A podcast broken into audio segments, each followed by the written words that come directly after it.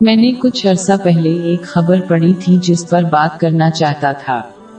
News article میں بتایا گیا کہ کس طرح امریکی حکومت کی ایک خاتون سینر رکن کو اس لیے برطرف کیا گیا کیونکہ اس نے ایک حکم پر عمل درآمد کرنے سے انکار کر دیا تھا جو کہ واضح طور پر غیر اخلاقی تھا۔ یہ بالکل واضح ہے کہ حکومتوں اور بڑی کارپوریٹ کمپنیوں میں الہدوں پر مردوں کا غلبہ ہے۔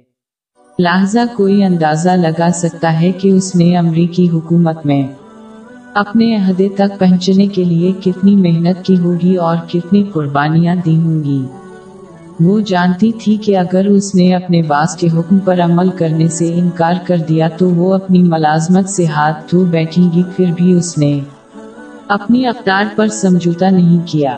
اسلام مسلمانوں کو سکھاتا ہے کہ وہ بھی اس ذہنیت کو اپنائیں اور مادی دنیا سے کچھ حاصل کرنے کے لیے اپنے ایمان پر کبھی سمجھوتا نہ کریں۔ باب چار، آیت ایک سو پینتیس۔ اے ایمان والو، انصاف پر قائم رہو اور خدا کے لیے سچی گواہی دو۔ خواہ اس میں تمہارا یا تمہارے ماں باپ اور رشتہ داروں کا نقصان ہی ہو۔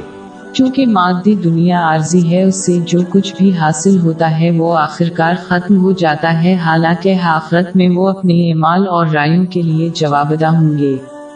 دوسری طرف، ایمان ایک قیمتی زیور ہے جو ایک مسلمان کی دنیا اور آخرت کی تمام مشکلات سے بحفاظت رہنمائی کرتا ہے۔ لہذا کسی وقتی چیز کی خاطر جو چیز زیادہ فائدہ مند اور پائیدار ہو اس سے سمجھوتا کرنا ہم آفت ہے۔ بہت سے لوگ خاص طور پر خواتین اپنی زندگی میں ایسے لمحات کا سامنا کریں گے جہاں انہیں اپنے عقیدے پر سمجھوتا کرنے کا انتخاب کرنا پڑے گا۔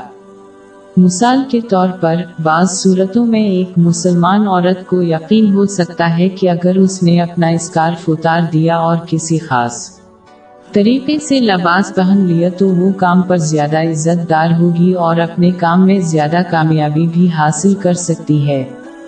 اسی طرح کارپوریٹ دنیا میں کام کے اوقات کے بعد ساتھیوں کے ساتھ ملنا ضروری سمجھا جاتا ہے۔ لہذا، ایک مسلمان اپنے آپ کو کام کے بعد کسی پب یا کلب میں مدعو کر سکتا ہے۔ ایسے وقت میں یہ یاد رکھنا ضروری ہے کہ حتمی فتح اور کامیابی صرف انہی کو ملے گی جو اسلام کی تعلیمات پر ثابت قدم رہیں گے۔ اس طرح عمل کرنے والوں کو دنوی اور دینی کامیابیاں نصیب ہوں گی۔ لیکن اس سے بھی اہم بات یہ ہے کہ ان کی دنیاوی کامیابی ان کے لیے بوجھ نہیں بنے گی۔